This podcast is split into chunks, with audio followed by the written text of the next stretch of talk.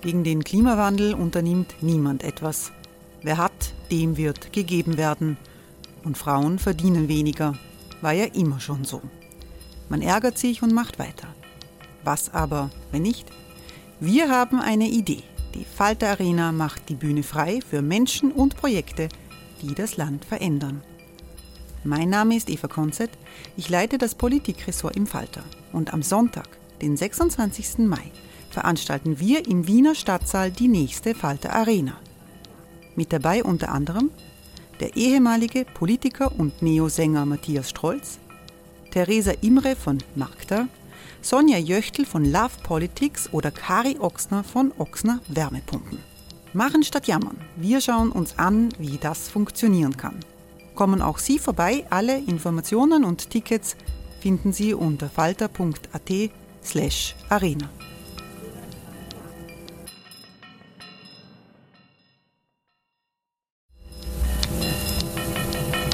Falter-Podcasts werden durch Werbung unterstützt. Das hilft bei der Finanzierung unseres journalistischen Angebots.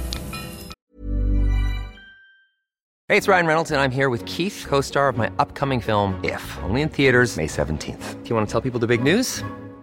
All right, I'll do it. Sign up now and you'll get unlimited for $15 a month in six months of Paramount Plus Essential Plan on us. Mintmobile.com slash switch. Upfront payment of $45 equivalent to $15 per month. Unlimited over 40 gigabytes per month. Face lower speeds. Videos at 480p. Active Mint customers by 531.24 get six months of Paramount Plus Essential Plan. Auto renews after six months. Offer ends May 31st, 2024. Separate Paramount Plus registration required. Terms and conditions apply if rated PG.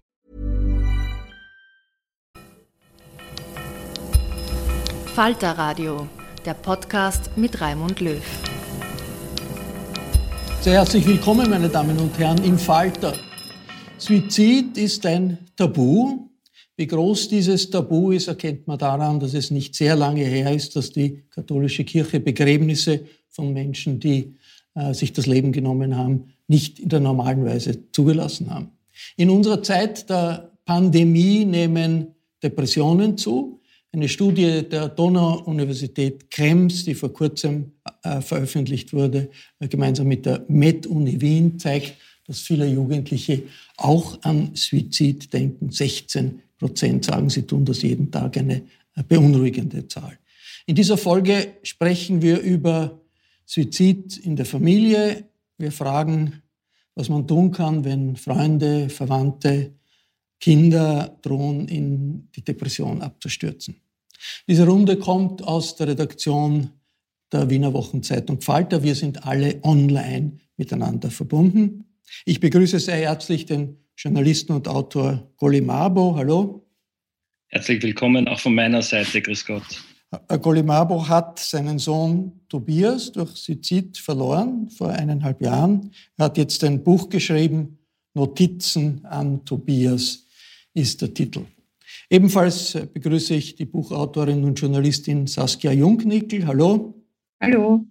Saskia Jungnickel hat ihren Umgang mit dem Freitod ihres Vaters öffentlich gemacht in einem Buch äh, mit dem Titel Papa hat sich erschossen. Ich freue mich, dass der Arzt Dr. Claudius Stein mit dabei ist. Willkommen. Vielen Dank für die Einladung. Dr. Stein ist Psychotherapeut. Er war ärztlicher Leiter des Kriseninterventionszentrums äh, in Wien. Und ich freue mich, dass Falter-Journalist Lukas Matzinger mitmacht. Hallo. Hallo. Schön. Lukas Matzinger hat für den Falter die Situation der Kinderpsychiatrie im AKH Wien recherchiert. Golly Mabo, Mabo, dieses Buch Notizen an Tobias ist ein herzzerreißendes Dokument, das sich ein Kind das Leben nimmt, das ist, gehört zum Schrecklichsten, was, was man sich vorstellen kann. Warum schreibt man als Vater so ausführlich über eine so persönliche Tragödie? Naja, da gibt es ein paar Aspekte, die dazu geführt haben, dieses Buch zu veröffentlichen. Der erste, sehr persönliche, ist der, dass ich mit Schreiben begonnen habe, mir mein Unglück von der Seele zu arbeiten. Ich habe ein paar Tage nach dem Tod des Tobias begonnen, Notizen an ihn zu schreiben. Irgendwie aus einer, aus einer Sehnsucht heraus, mit ihm in Kontakt zu bleiben.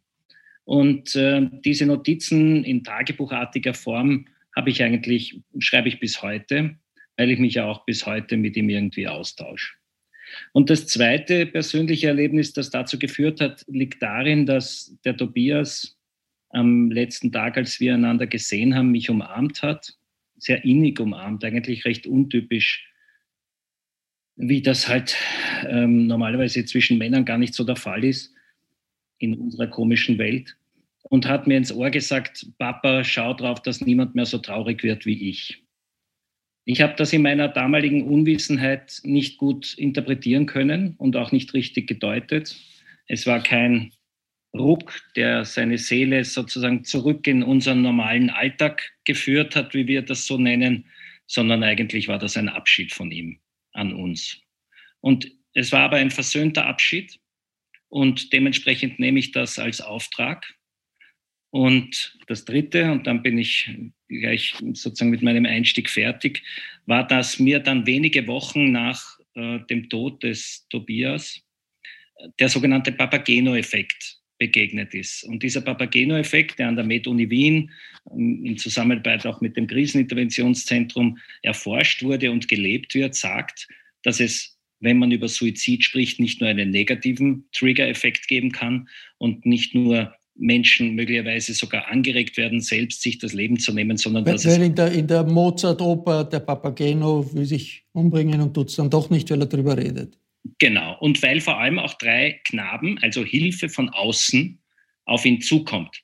Und jetzt äh, möchte ich sozusagen versuchen, mit meinem Buch Menschen die Kraft zu geben und den Mut zu geben, über ihre seelischen Einsamkeiten zu sprechen, weil wir ja zwei Phänomenen begegnen.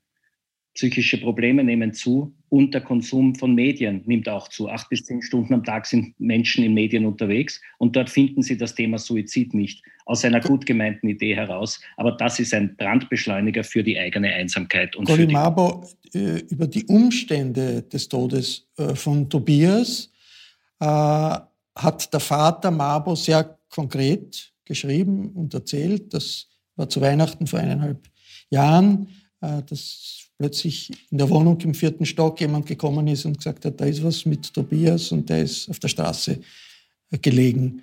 Warum diese Dramatik? Warum äh, in der Darstellung? Warum ist, ist das so wichtig?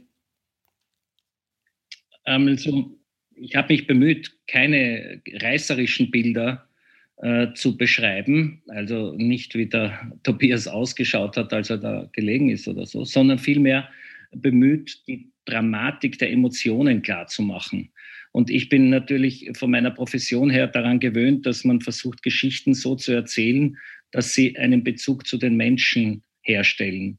Und ähm, Emotionalisierung ist per se ja noch nichts Schlechtes, glaube ich, sondern im Gegenteil, es ist ein Ernstnehmen der Seele der anderen und der Gefühlswelt und eben nicht nur des Kopfes.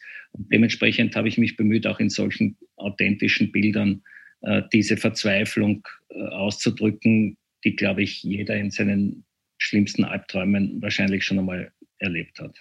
Saskia Jungnickel, der Titel Ihres Buches ist Papa hat sich erschossen. Das ist ein Schocktitel. Ich nehme an, das sollte auch so sein. Warum? Ähm, es war auch ein Schock. Es ist ganz einfach. Das Buch, das ich geschrieben habe, ist ähm, eine Erzählung über sein Leben, über seinen Tod, über den Umgang äh, meiner Familie mit seinem Tod. Und das ist, was passiert ist. Dass sich mein Vater erschossen hat, war das, was meine Welt äh, einfach völlig verändert hat. Und ich wollte das nicht beschönigen. Ihr Buch ist eine Familiengeschichte zur, zur Bewältigung, ja. haben Sie das geschrieben. Haben Sie letztlich eine Antwort gefunden, was dazu geführt hat, dass Ihr Vater sich erschossen hat? Er hat ein vielfältiges Leben gehabt, war Künstler, hat sehr viel gemacht, hat aber auch an Depressionen gelitten. Mhm.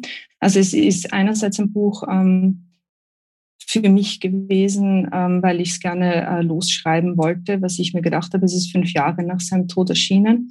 Auf der anderen Seite sollte es auch für die Menschen sein, die so wie ich in den Jahren danach oder wenn ihnen sowas passiert ist oder ähnliches, in einer gewissen Sprachlosigkeit gefangen sind und in einer gewissen Stille. Und es manchmal hilft, wenn man weiß, dass es Menschen gibt, äh, denen ähnliches passiert ist. Ähm, und eine Antwort, also ich glaube, eine richtige Antwort kriegt man nie. Man kriegt die Antwort, die für einen selbst reicht. Ich habe für mich eine Antwort bekommen, mit der ich gut leben kann. Ähm, ja. Äh, Herr Dr. Stein, was ist äh, an diesen Tragödien äh, des, bei Tobias Mabo, bei Erhard Jungnickel so verlaufen, dass man sagen kann, das sind nicht nur Einzelschicksale, sondern da ist etwas Wesentliches drinnen, das uns helfen kann, mit Depressionen umzugehen, vielleicht äh, Suizid zu vermeiden. Ich glaube, das ist ganz Wesentliche und das ist die Botschaft, denke ich, in beiden Büchern, ist natürlich etwas, was mehr jetzt die Hinterbliebenen betrifft. Aber wir wissen ja auch, dass Menschen, die so etwas erlebt haben, selbst in oft sehr schwierige Situationen geraten, unter Umständen Selbstdepressionen entwickeln können. Das, was wir an komplizierter oder dramatischer Trauer bezeichnen, also in Situationen kommen, wo, Trauer, wo die Trauer stecken bleibt oder man sich damit, dass man so verzweifelt ist, dass man sich damit nicht weiter auseinandersetzen kann. Ist in sehr unterschiedlicher Art und Weise und manche sogar selbst dann auch Suizidgedanken entwickeln. Und insofern sind diese Bücher sehr, sehr wertvoll für Menschen, die grundsätzlich selbst in Krisen sind, die von so einer dramatischen und, und schwerwiegenden Krise betroffen sind, die Botschaft, nämlich darüber zu reden, sich mitzuteilen. Ähm, die Bücher sind eine Möglichkeit für andere, und das haben Sie ja vorher gesagt, äh, zu sehen, sie sind nicht alleine mit so einer Verzweiflung, mit dem, was da passiert ist. Und es gibt auch eine Möglichkeit, darüber zu reden. Gerade Menschen, die erlebt haben, dass sich jemand nahestehender Suizid, suizidiert hat, äh, tendieren dann auch oft, oft dazu, aus den unterschiedlichsten Gründen sich eher zurückzuziehen. Sie haben Schwierigkeiten, darüber zu reden. Sie sind von ihrer Trauer ergriffen. Häufig spielen Schuldgefühle eine Rolle, die Schamgefühle. Und gerade die Menschen, die uns dann oft sehr nahe sind und die, wo es naheliegend wäre, darüber zu reden, gerade das ist dann nicht möglich. Und ich finde, das ist eine sehr wertvolle Botschaft. Und, Lukas, äh, Lukas Matzinger, äh, wie stark erleben die Kinderpsychiater am AKH diese aktuell steigende Gefahr von Suiziden in der Pandemie? Was hat sich da in der Pandemie aus deren Erfahrung verändert? Da hat sich sehr viel verändert. Vielleicht um zwei Dinge vorwegzuschicken. Ähm, diese Kinder- und Jugendpsychiatrie ist in Wien ähm, von Haus aus total unterversorgt. Es sollte laut dem Strukturplan Gesundheit 140 Stationsbetten in Kinder- und Jugendpsychiatrien geben. Es gibt aber nur 73. Das heißt, die, die arbeiten eigentlich seit Jahren am Anschlag. Und natürlich, wer, wer dorthin auf die Station kommt, das ist quasi nur, das sind nur die allerschwerwiegendsten Fälle, die in der Regel schon Krisenzentren, äh, Schulsozialarbeit, Therapeuten etc. in Anspruch genommen haben und die dann wirklich akut entweder ja, Gewalt gegen sich oder andere ausüben oder ähm, schwere Essstörungen sehr häufig haben. Und jetzt ist es eben so, hat mir der Leiter dieser Station, äh, Dr. Blau, Paul Plener, gesagt, ähm, dass der Ansturm so groß ist, dass sie wirklich sehr hart triagieren müssen, vor allem seit Beginn. Das heißt? Triagieren heißt? Triagieren heißt, ich meine, gut, das macht eigentlich jede Station, muss man sagen, aber dass man wirklich die Fälle nur mehr nach äh, der, nach dem, wie schwerwiegend sie sind, ähm, sehr stark abstufen muss und nur noch die schwerwiegendsten aufnehmen kann. Das ist jetzt in der Kinder- und Jugendpsychiatrie so im, am AKH, dass teilweise Jugendliche nur mehr aufgenommen werden können, wenn sie schon einen Selbstmordversuch hinter sich haben oder wenn wenn bei Essstörungen, wenn Sie einen einstelligen Body Mass Index haben, das bedeutet bei einem 1,60 Meter großen Mädchen ein Gewicht von 26 Kilogramm, weil einfach, Sie können, Sie können nur mehr die allerschwerwiegendsten aufnehmen. Da gibt es Kinder, die sind seit September auf der Warteliste für ein Stationsbett, aber können einfach keines bekommen. Das heißt, die sind, ähm, ja, die sind wirklich, das ist schockierend, was, was, was die berichten. Wir sprechen hier äh, von Suizid. Äh, ähm, Frau Jungnickel, es gibt äh, die Frage, welche Begrifflichkeit hilft Ihnen, sich damit auseinandersetzen? Welche Begrifflichkeit hilft der Öffentlichkeit, sich damit auseinanderzusetzen? Selbstmord ist ein Begriff, der, der aggressiv wirkt, der vielleicht stärker mit Tabu belegt ist als, als Suizid, Selbsttötung, Freitod. Wofür haben Sie sich entschieden? Was waren Ihre Überlegungen? Also ähm, ich sage Suizid oder dass er sich getötet hat. Es war aber auch oder ist bei uns auch innerhalb der Familie äh, ein Thema. Also meine Mama zum Beispiel hat ähm, sehr lang von Selbstmord gesprochen, weil sie diesen Begriff für sich zweigeteilt hat. In das Selbst, ähm, das gestorben ist und mit dem sie Mitleid hatte und in den in Mord, in den Mörder, der ihn getötet hat. Also das war auch für sie ein, ein Wort, das besser symbolisiert hat, wie sie mit dieser Tat umgehen kann, weil sie einerseits wütend auf meinen Vater war, andererseits aber natürlich unglaublich um ihn getrauert hat. Mein Bruder zum Beispiel hat äh, lang von Freitod gesprochen, weil es für ihn leichter war, ähm, das so zu sehen und so zu verarbeiten. Ich glaube, es ist schwierig. Ich glaube, dass Medien, und das ist eben erwiesen, äh, dass Medien hier eine andere Aufgabe haben, äh, in der sie es einfach als Suizid bezeichnen sollten, weil das einfach das ist, äh, was die Richtlinien vorgeben, wonach es äh, besser ist zu handeln. Ähm, genau. Sie schreiben in Ihrem Buch, dass Sie eine furchtbare Wut auf Ihren Vater gehabt haben, wie, ja. nachdem er sich um, umgebracht hat, weil er sich umgebracht hat. Das war vor zehn Jahren. Wie, was hat Ihnen geholfen, Wut und Verzweiflung zu überwinden? Also zunächst einmal, ich glaube, dass Trauer, Trauer ist ja nicht Trauer. Trauer beginnt nicht heute, dauert zwei Wochen und endet dann und es ist alles wieder wie vorher, sondern das ist ein Prozess. Das sind Gefühlserfahrungen, die ich habe. Und es war ganz wichtig für mich, jede Form dieser Gefühle auszuprobieren. Also sowohl Wut, ähm, Momente, in denen ich einfach wütend auf ihn war, dass er mich verlassen hat, dass er meine Familie verlassen hat, Sehnsucht nach ihm, Trauer um ihn, Liebe, äh, all das waren Dinge, ähm, die ich erlebt habe in dieser Zeit, in diesen Trauerphasen. Und äh, im Endeffekt, heute bin ich nicht mehr wütend auf ihn. Aber es war in Ordnung, dass ich es war.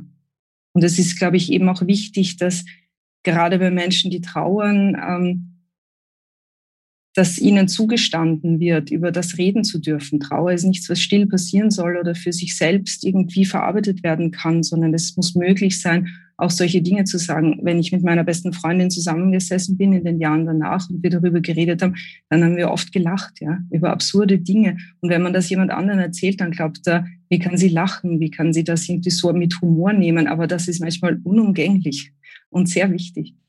Golimabo, diese Frage Suizid, Selbstmord, äh, die wird auch im Buch über Tobias behandelt. Ja, also für mich ist eindeutig Suizid das passendere Wort, weil wie kann man einem Menschen, der in einer tiefen Einsamkeit und großen Traurigkeit ist, mit dem schlimmsten Verbrechen, das die Menschheit äh, zur Verfügung hat, nämlich den Mord in Zusammenhang bringen. Ich halte es daher für eine absolute ähm, Verfehlung von Selbstmord zu sprechen, außer vielleicht jemand äh, sprengt sich mit einem Sprengstoffgürtel in die Luft, dann mag das anders sein. Sonst bin ich wirklich ähm, sehr glücklich, wenn andere Menschen über Suizide sprechen und nicht über Selbstmord.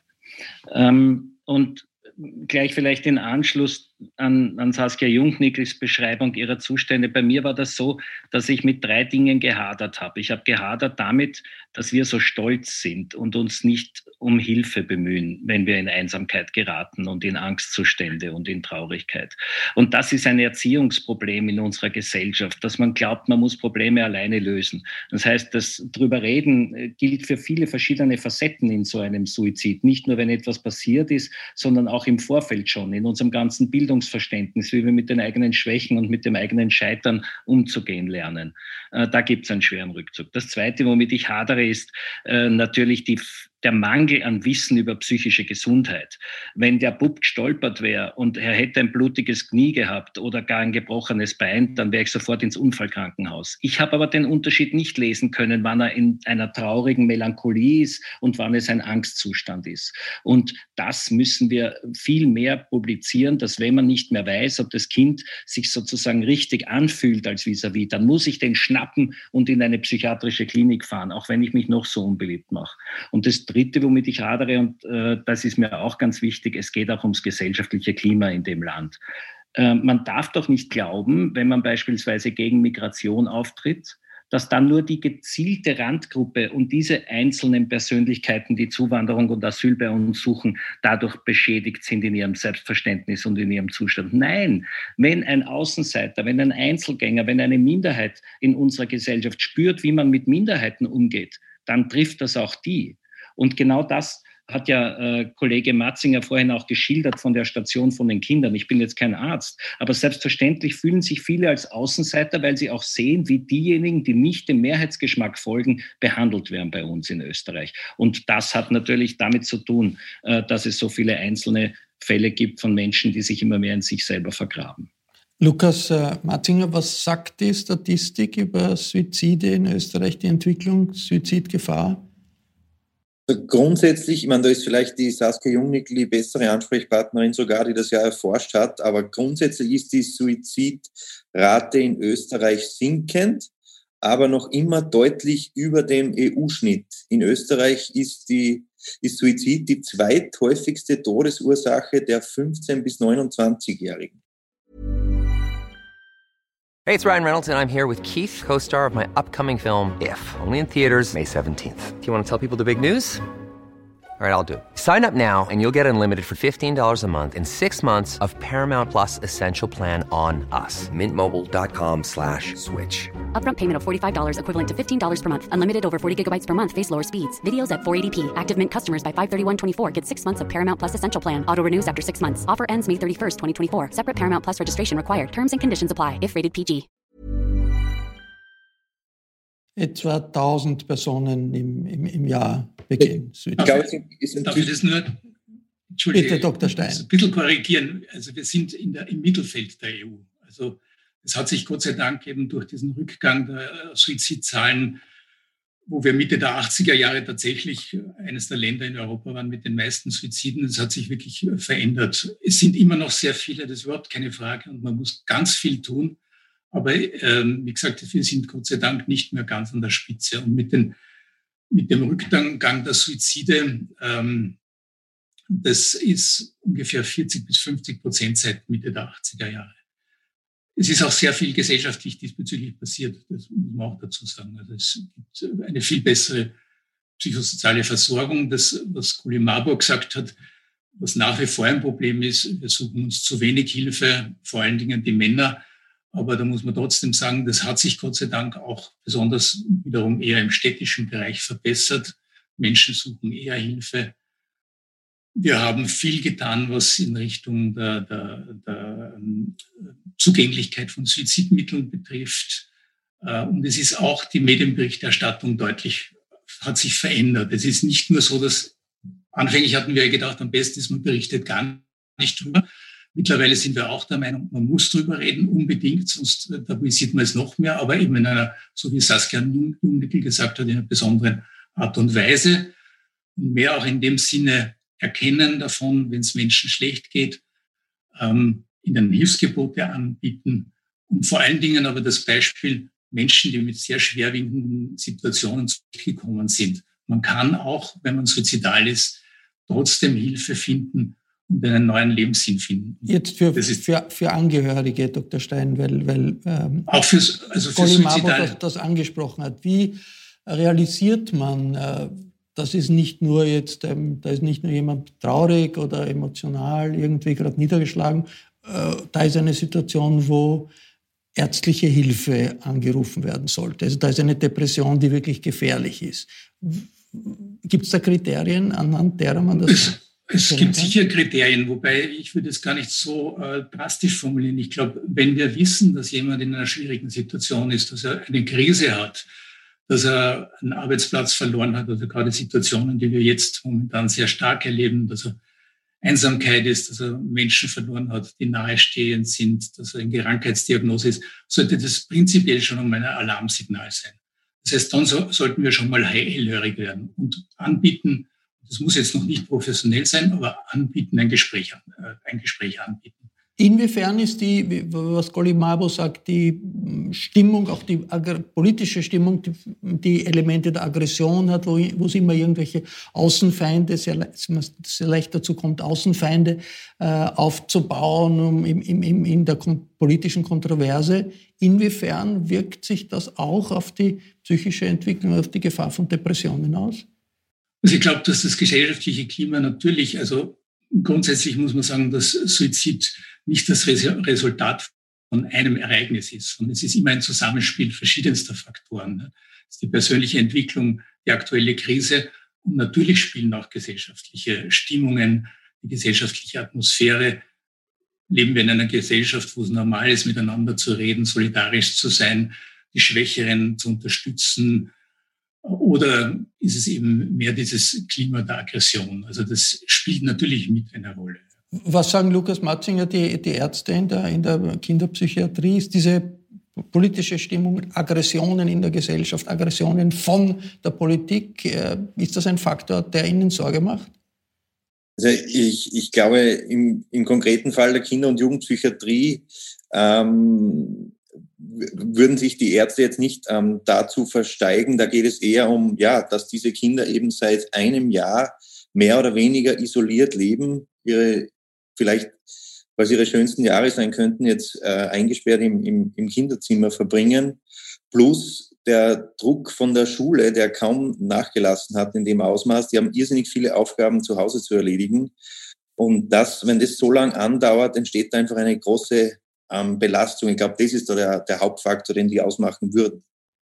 Saskia Jungwickel, gibt es so etwas wie eine große Lehre, die Sie ziehen, aus, auch jetzt für die Zeit der Pandemie, aus Ihren, Ihrer Auseinandersetzung mit Depressionen, mit, mit, mit Tod? Sie haben ja auch ein zweites Buch dazu mhm. geschrieben.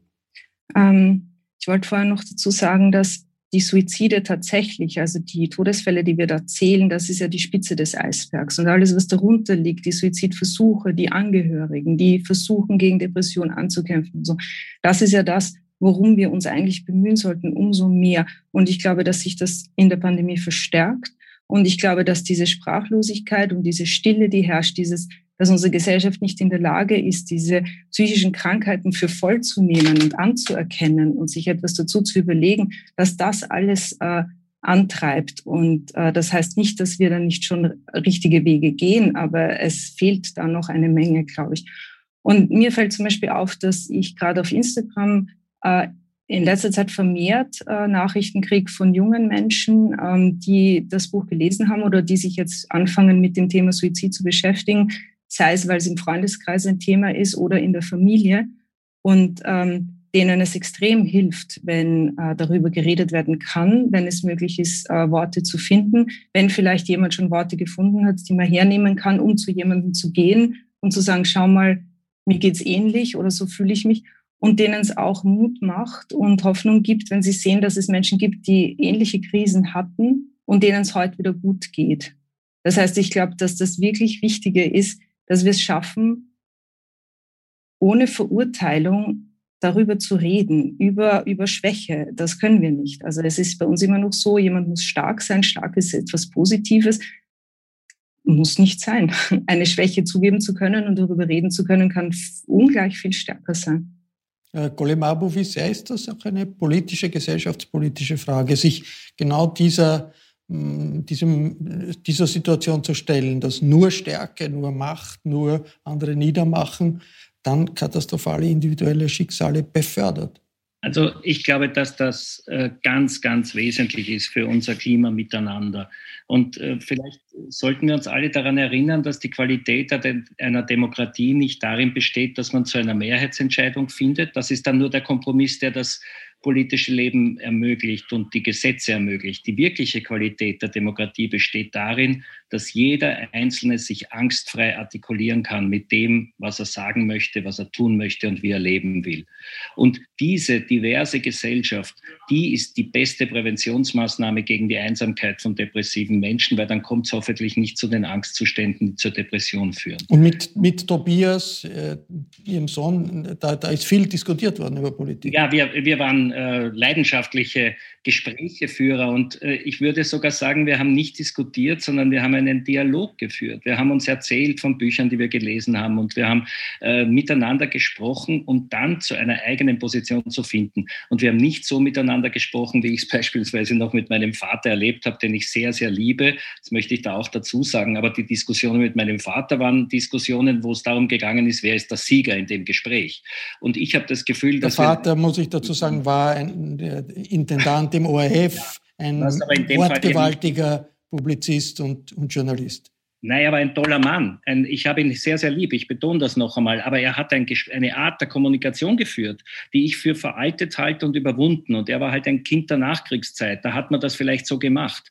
Heute müssen wir an einer Gesellschaft arbeiten, die den Dialog sucht und nicht im im, in der Diskussion siegen muss. Und da ist ein Paradigmenwechsel gefragt, hoffe ich und denke ich. Dr. Stein, wie sehr äh, muss gerade in der jetzigen Situation die Gesellschaft wegkommen von diesem Tabu Suizid, um damit umzugehen, mit den Depressionen, die es gibt. Und die Pandemie wird nicht in den nächsten 14 Tagen verschwinden. Auch die Probleme werden nicht verschwinden, die äh, sich daraus ergeben. Also ich glaube, das wäre ganz dringlich, über das zu reden. Wobei ich eben denke, Suizid ist ja nur ein Ausdruck dessen, wie schlecht es Menschen in dieser Situation geht. Also man müsste eben darüber reden, dass Menschen einsam sind, dass sie zurückgezogen sind, dass sie Ängste haben, dass es zu wenig Kontakt gibt, dass zu wenig miteinander gesprochen werden kann, auch in der Pandemie.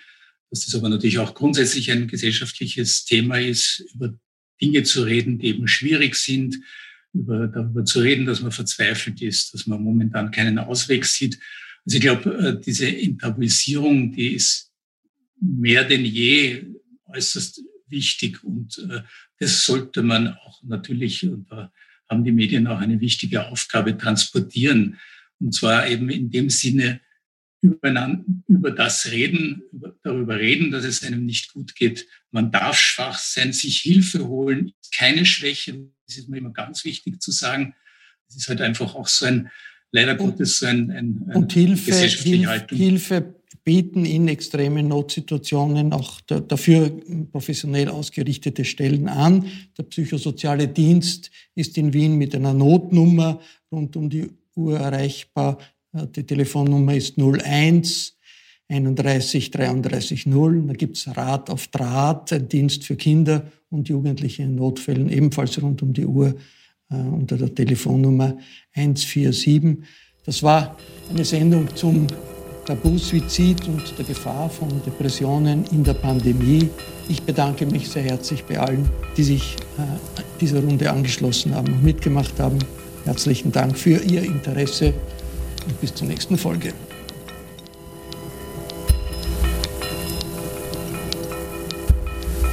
Sie hörten das Falterradio den Podcast mit Raimund Löw.